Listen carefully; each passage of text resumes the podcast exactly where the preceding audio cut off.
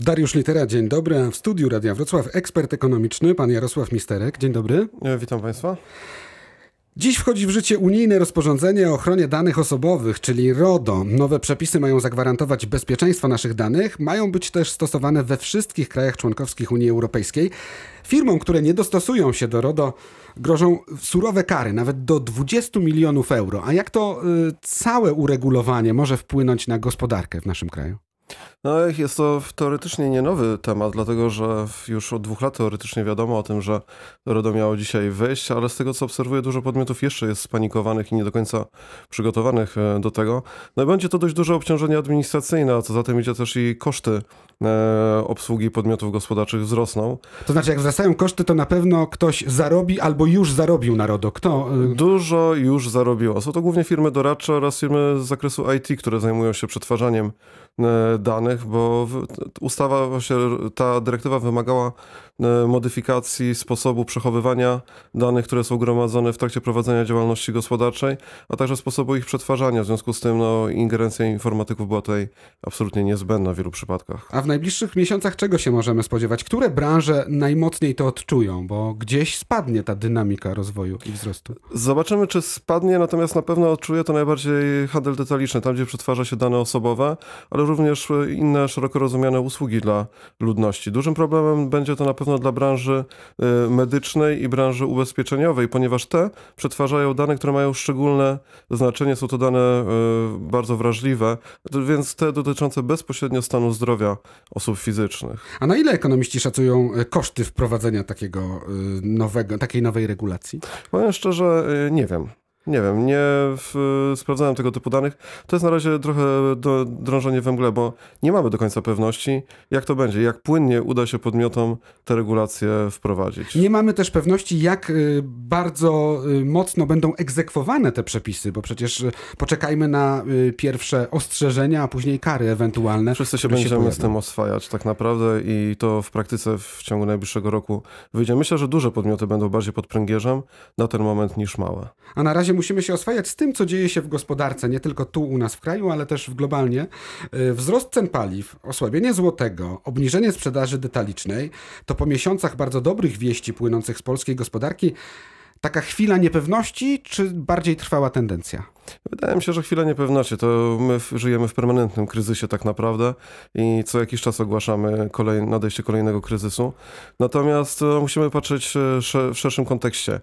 Naszym problemem wewnętrznym jest to, że jesteśmy praktycznie trzecim krajem na świecie pod względem e, zadłużenia zagranicznego. Co to znaczy?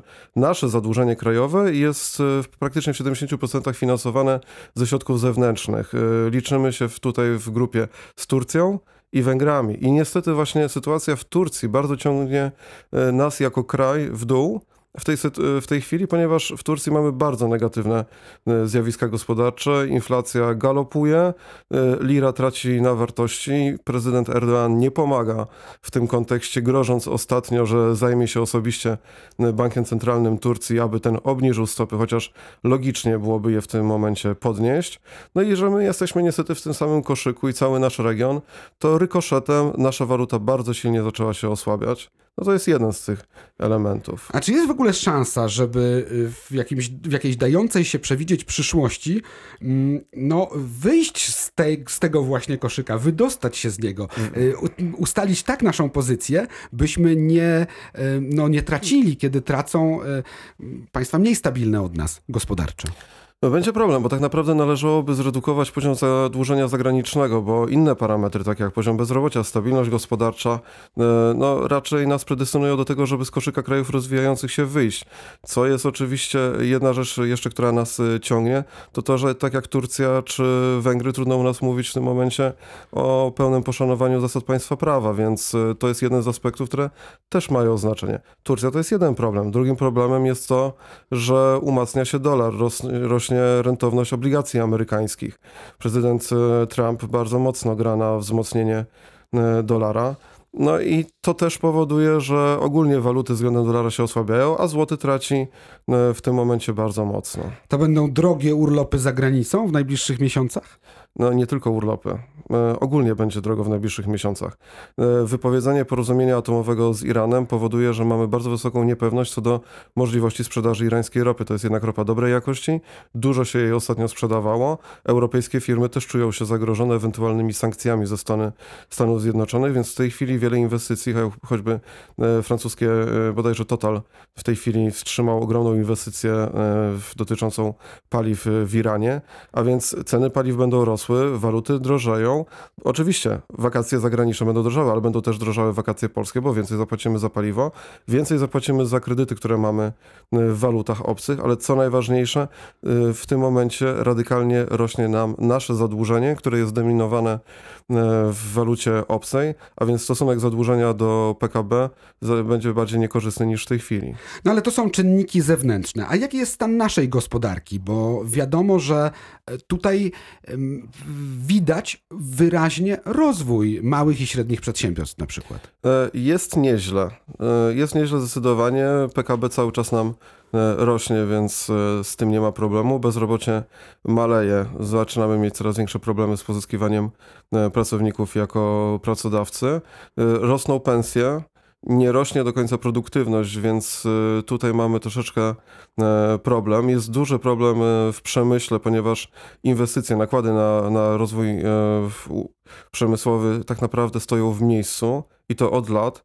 W budownictwie po dobrych miesiącach mamy w tej chwili lekki zastój, jeżeli chodzi o nowe inwestycje. No mieliśmy rekordowe, rekordowe wyniki budownictwa tak, mieszkaniowego. i w tej chwili troszeczkę się to y, wstrzymało. Ta niepewność związana z mieszkaniem plus y, powoduje, że pewne inwestycje są wstrzymywane, bo nie wiadomo jaka będzie rentowność y, przyszła w budownictwie. Ale to przekonamy się w najbliższych miesiącach. Ja chciałbym jednak wrócić do paliw, bo to bardzo rozpala wyobraźnię wszystkich zmotoryzowanych, także naszych słuchaczy. E, co zobaczymy na stacjach na przykład e, na początku lipca, bo to jest, e, to jest problem. Wiadomo, że ceny paliw przekładają się na wszystkie pozostałe ceny. Dokładnie. Ceny będą rosły, najprawdopodobniej dalej będą rosły, dlatego że choćby dla Stanów Zjednoczonych niska cena ropy jest nieatrakcyjna, bo powoduje spadek rentowności y, przy wydobyciu gazu łupkowego. To jest y, zero-jedynkowe powiązanie. Im droższa jest ropa, którą Amerykanie w większości jednak sprowadzają, tym taniej y, czy po prostu korzystniej wychodzi wydobywać rodzimy gaz łupkowy. Druga sprawa, Rosja też nie jest zainteresowana zbyt niskimi cenami, ona się z tym boryka od kilku lat i to powoduje no jednak dużą wyrwę budżetową e, Federacji Rosyjskiej. E, jeżeli nie dojdzie do porozumienia z Iranem, a najprawdopodobniej nie dojdzie, nie wiadomo czy Europa sobie sama z tym poradzi, to znowu strumień ropy e, będzie zmniejszony. Wracając do Turcji, tam też nie widać, aby podejmowane były jakieś rozsądne rozwiązania zmierzające do tego, żeby jednak ten trend spadkowy liry tureckiej został zatrzymany. Ale ceny ropy były już kiedyś wyższe za baryłkę, a ceny na naszych stacjach niższe. No, mamy ceny ropy to jest jedno. Drugie, właśnie nie, negatywne tendencje w kursach walut. W ostatnich miesiącach dolar, straci, y, dolar zyskał względem złotego prawie 10%, a ceny ropy są określane w dolarach. No jest jeszcze jedna kwestia. Ceny nigdy nie spadają y, detaliczne tak szybko jak cena surowca, natomiast bardzo chętnie y, są podnoszone. No, tak to wygląda. W maju pogorszyły się nastroje polskich konsumentów. Jak podał GUS, bieżący wskaźnik ufności konsumenckiej, który syntetycznie opisuje tendencję, e, był niższy o 1,9 punktu procentowego w stosunku do kwietnia. Co tak naprawdę to oznacza i co z tego wynika? Ja myślę, że jednomiesięczny spadek nie powinien nas e, w tym momencie przejmować i też nie jest to duży e, spadek, bo trudno mówić tak naprawdę o jakichś negatywnych trendach na, na rynku, żeby to miało realne odzwierciedlenie w tym negatywnym e, w tej negatywnej ocenie konsumentów. Ja bym bardziej patrzył na dynamikę sprzedaży detalicznej. Ona spadła w kwietniu względem marca, to się zgadza, ale dalej nam sprzedaż rośnie. Musimy wziąć pod uwagę dwie rzeczy. Po pierwsze, święta, które były na samym początku kwietnia. Czyli no i cztery... zakupy zostały już poczynione w marcu. mie- miesiąc wcześniej, a więc ta kumulacja nastąpiła w marcu. Druga rzecz, cztery niedziele wolne od handlu. I jednak ludzie jeszcze do końca się nie przyzwyczaili do tego, żeby robić zakupy e, w inne dni tygodnia. Ta dzie- niedziela była zwyczajowo dniem e, zakupów rodzinnych. No, w tej chwili nie jest. Ale handel do tego się przystosowuje. On najwyraźniej e, nie straci aż tak dużo. To jest kwestia tak naprawdę zmiany przyzwyczajeń po stronie konsumentów. Oczywiście handel jest dynamiczny i będzie szukał innych ź- źródeł dochodu, choćby niektóre akcje rabatowe polegające na tym, że w niedzielę wolno od handlu pewne podmioty przy sprzedaży online oferują specjalne rabaty. Tylko, że to kwestia jest jeszcze zmiany mentalności konsumenta. A jak długo może to potrwać? Taka zmiana? Ja myślę, że w, ludzie będą musieli szybko się przyzwyczaić, biorąc pod- pod uwagę, że tych niedziel e, wolnych od handlu będzie coraz więcej. Proszę powiedzieć, co należy obserwować w najbliższych tygodniach i tygodniach na światowych rynkach, e, by zauważyć e, te najważniejsze e, zmiany, które nas czekają? Gdzie ekonomiści upatrują tego sygnału do zmiany tendencji? Z polskiego punktu widzenia musimy patrzeć, co się dzieje w Turcji. Czy uda się Europie utrzymać porozumienie z Iranem?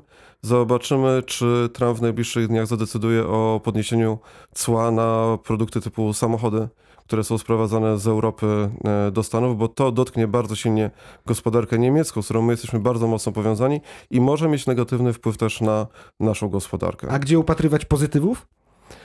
W odwrotności tych tendencji tak naprawdę, aby to się nie stało. Mamy nadzieję też, że e, w, teraz formowanie się rządu włoskiego nie odbije się czkawką na kondycję europejskiej gospodarki, bo tam zaczynają się e, kreować pomysły, które no, przyprawiają ekonomistów o kilka siwych włosów. Czyli troszeczkę Unia Walutowa nam zaczyna trzeszczeć, tak? Zobaczymy, bo w, oczywiście slogany to jedno, a twarda rzeczywistość gospodarczo-polityczna to zupełnie co innego. Zobaczymy, na ile właśnie niedoświadczeni włoscy politycy, którzy teraz kreują e, nowy rząd, będą w stanie się w Europie przebić. Powiedział w rozmowie Dnia Radia Wrocław ekspert ekonomiczny Jarosław Misterek. Dziękuję serdecznie. Dziękuję bardzo.